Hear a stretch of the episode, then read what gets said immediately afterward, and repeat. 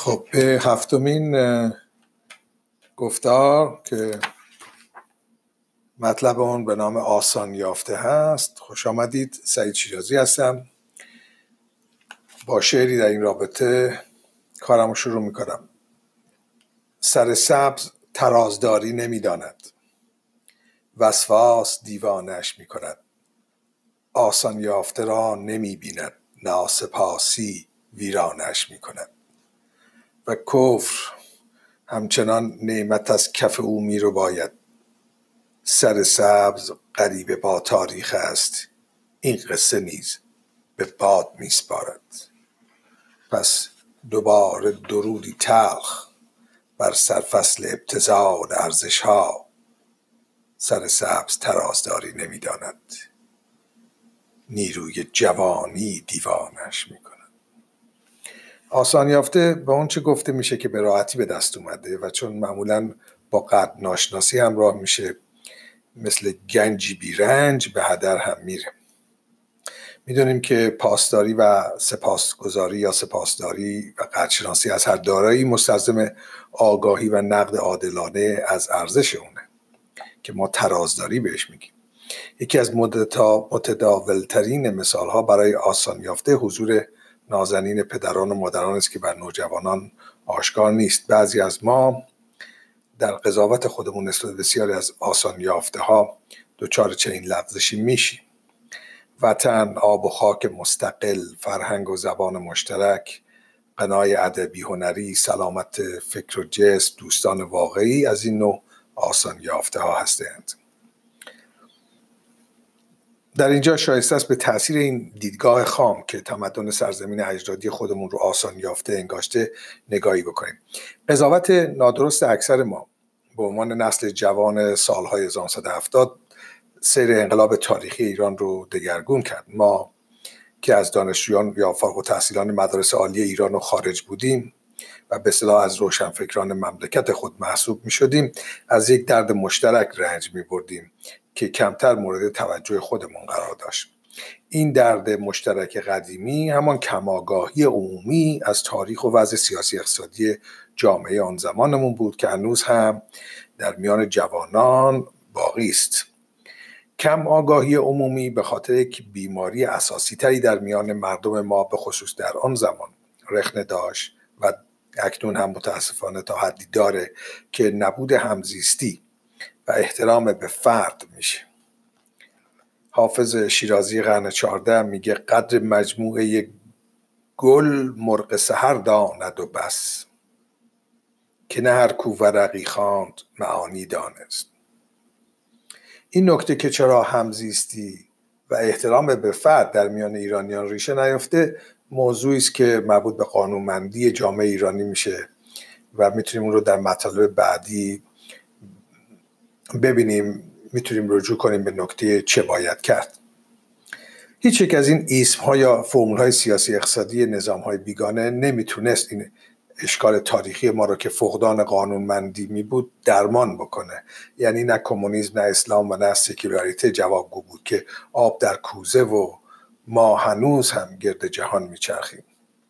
بسیاری از ما افراد نسل جوان اون روزگار بدون آگاهی لازم مسائل سیاسی و اجتماعی در داخل ایران و برای همرنگی با اکثریت کماگاه و ناراضی به قضاوت شرایط زندگی در ایران پرداختیم. این کماگاهی عمومی در واقع فراورده کوتاهی از سوی سلطنت پهلوی بود که بالاخره گریم با گیر خودش هم شد. یعنی این جلوگیری از تشکیل مباحث انتقادی برای روشن شدن افکار عمومی و آزاد کردن مقایسه میان سیستم های پیشنهادی برای پیشرفت اوضاع اقتصادی مملکت و ترس از زندان و غیر و غیر اینها اشکالاتی بود که سلطنت پهلوی اون دامن زد و اینها بعدا گریبانگیر خودش هم شد چون نسلی رو بار آورد که در حال انفجار بود فقط برای سخن گفتن. و بعد هم که دهانها برای سخن باز شد دیدیم که چگونه به زور بسته شد چون این آگاهی ها نسبت به دانسته های مردم و توده در ایران هنوز حاصل نشده بود.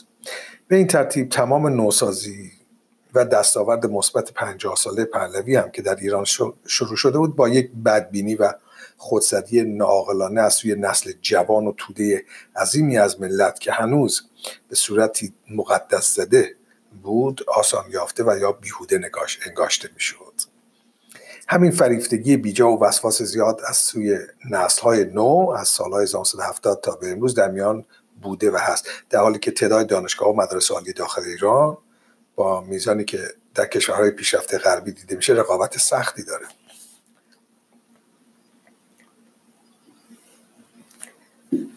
آمار سال 2008 نشون میده که در بریتانیای کبیر با جمعیت حدود 64 میلیون فقط تعداد 150 دانشگاه و مدرسه عالی است در حالی که این رقم در کشور ما با جمعیت 77 میلیونی به بیش از 250 تا بالغ میشه. این آمار از سوی خودشون چاپ شده. حتی آزادی اجتماعی زنان ایران مثل حق رأی و رانندگی یا کار از بقیه کشورهای جهان سوم به مراتب بالاتر بوده. میانگین نسبت دختران باسواد داخل کشور در سال 1970 به 42 درصد می‌رسید. یعنی در شروع انقلاب. خودش جهشی باور نکردنی داشت. چون در هفتاد سال پیش از اون به جای 42 درصد فقط 7 درصد از دختران یا زنان ایرانی باسواد بودن. و جالبتر اینه که هم اکنون این میانگین این میانگین باسوادها به 98 درصد رسیده. 98 درصد ایرانیان باسواد هستند و این موفقیت حاصل برنامه ریزی دوران پهلویه و پیگیری خود زنان در دوران جمهوری اسلامی. در اثبات همین مورد به اطلاعات بیشتری می‌تونید مراجعه بکنید که همه وجود داره در رایانه. حالا چرا دستاوردهای بزرگی مثل سواد و بهداشت و آزادی فردی اجتماعی نسبی برای زنان به وجود آمدن قشر متوسط میان اخشار فقیر و ثروتمند بالاخره پیشرفت کشاورزی سنتی به نظر اکثریت ناآگاه حالا چه بی سواد چه باسواد پیش از انقلاب دارایی با ارزشی قلمداد نشد. چرا ما قدر اینها رو نشناختیم؟ همزمان با انقلاب سال 1979 و دوران کوتاه پس از براندازی دولت شاهنشاهی گفتارهای آزای سیاسی و اشارات کوتاه و جست گریخته به میان اومد که چون بر هدف مشترک براندازی دولت شاه تکیه داشت با مخالفت تودی مذهبی روبرو نشد. حتی نام آیت الله خمینی رو که اکثر مردم جوان در این دوران حتی نشنیده بودن یکیشم خود من میزان نفرت از آنچه موجود بود همه را دیوانوار به این پندار غلط سوق می‌داد که هر کسی با هر شرایطی بهتر از شاه می‌تونست خدمتگزار مردم بشه. حتی نامه سرگشاده بختیار که نخست وزیر دولت پهلوی بود به آیت الله خمینی در پاریس برای رسیدن به یک توافق دور از کشتار مردم و انهدام و دستاوردهای ملی بدون پاسخ گذاشته شده بود. اینها دردهایی بود که همه مردم آن موقع متوجه بازتاب هولناکش نبودن توده مذهبی همواره سیستم تک حزبی تکیه می‌کرد که نوعی قشریگری مذهبی رو در خودش بار ور می‌کرد. با این وجود حتی نوع حکومتی که به جای سلطنت میباید مستقر می‌شد در هیچ تریبون ملی بحث نمی‌شد. با لجام گستقی در افکار توده و در میان سکوت کسانی که می‌دونستن و نمی‌توانستند کاری بکنن هیچ یک از احتمالات همبستگی گروه ها پیش نیامد و بالاخره تک حزبی آن هم با زور به نام جمهوری اسلامی ایران رایج شد. مردم به حال به نحوی زندگی رو باید ادامه می‌دادن. متاسفانه روشنفکران ناراضی که قادر به ارائه تحلیل سیاسی بودن پایه مبارزه خودش بر مخالفت بیچون و چرا و براندازی کامل دولت و خانواده شاه قرار داده بودند همین عده هنوز مخالفت خودشون رو با براندازی دولت جمهوری اسلامی مقایسه می‌کنن. از اونجا که به دنبال هر براندازی باید سازندگی باشه و باید همیشه یک راه حلی چاره ای در مقابل روی ما باشه. متاسفانه نمیشه به هیچ جنبشی در ایران زیاد امیدوار بود. در این راستار یعنی در قد ناشناسی و آسان یافته انگاشتن هنوز بیارزش نگاه داشتن دستاوردها مسئله مهمی است. مانند حقوق فردی و اجتماعی. حتی کارهای مثبتی که در زمان جمهوری اسلامی هم شده هنوز دیده نمیشه از طریق اپوزیسیون. برای نمونه به رول خانواده در انسانسازی اشاره می‌کنیم. می‌بینیم که در بحث اقتصادی خانوادگی مضمون ترازداری یا احتساب, احتساب دارایی تحت عنوان سودمندی و یا کاربرد و یوتیلیتی مطرحه. و روابط میان عرضه و تقاضا رو تعدیل می‌کنه. مطالب علمی همواره بر همین اساس یعنی شناخت واقعی ارزش ها مبتنی بودن. اما ما از چنین دیدی در جامعه ایران برای شناخت ارزش های موجود استفاده نمی‌بریم. آیا ما از این همه تجربه تخت ضمن سی و چند سال اخیر درسی گرفتیم؟ هنوز متاسفانه در بر روی همون پاشنه میچرخه بعضی از ایرانیان گاهی فراموش می‌کنن که آن داشتن به بعضی دستاوردهای حاضر. از دولت بعد از انقلاب ابدا کار خطایی نیست و در نقد از مشکل میباید حق موضوعات رو عادلانه ادا کرد. اگر جز این باشه دوباره مرتکب قد ناشناسی و آسان فرض کردن محباتون میشیم بازی بعضی از بازی های سیاسی رژیم ایران رو برای دور ماندن از اقتصاد داخلی و موقعیت پرجنجال خاورمیانه نباید نادیده گرفت. بسیار از مردم باسواد ما هنوز کاملا در نیافتن که میباید واقع بینانه مسائل یا دردها رو کاوی. هیچ وقت با بیارزش کردن تمامی آنچه در دسترس ماست نمی‌توان متوقع آبادانی بیشتر شد. در این مرحله از تجربه سیاسی هنوز در ایران می‌بینیم که مسائل جا نیفتاده کنفیسیوس معتقد بود که خرد به وسیله سه مرحله حاصل میشه. اول توجه که برترینشه دوم تقلید که آسانترینشه و سوم تجربه که تلخترین اوناست. به همین ترتیب ما باید شناختی از خود و مراحل و مشکلات اجتماعی خودمون پیدا بکنیم تا آمادگی رسیدن به مرحله انقلاب بعدی رو پیدا کرده باشیم به عنوان یک ملت. سنایی در قرن 11 میلادی میگه که تازه خود بیرون نیایی خیش را نتوان شناخت. ای به تیر کج در آغوش کمان معلوم نیست.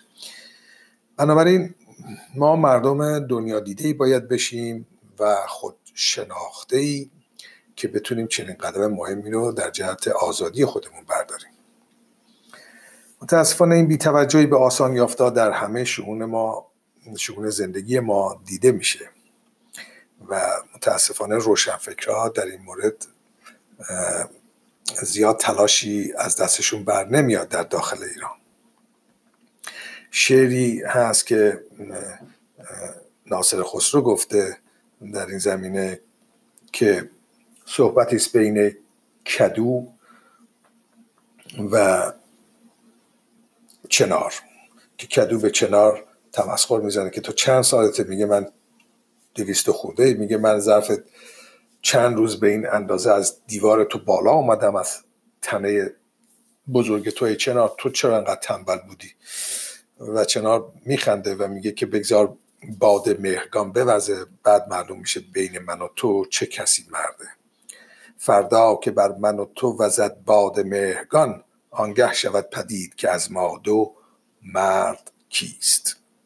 این رو ناسخ و فیلسوف شاعر قرن یازدهم میلادی گفته که ناسپاسی و ایرادگیری بدون حساب و آمیخته با نفرت یا فخر بیمورد معمولا افکار آنارشیستی و حتی انقلاب های زودرس رو دامن می‌زنه که زده و جز هدر دادن عمر و ثروت مردم بیگناه نتیجه دیگری هم نخواهد داشت که نداشته. میباید هوشیار بود که از کف میره نعمتی که دچار کفران و سبک سنجی بشه. سوال اینجا مطرحه.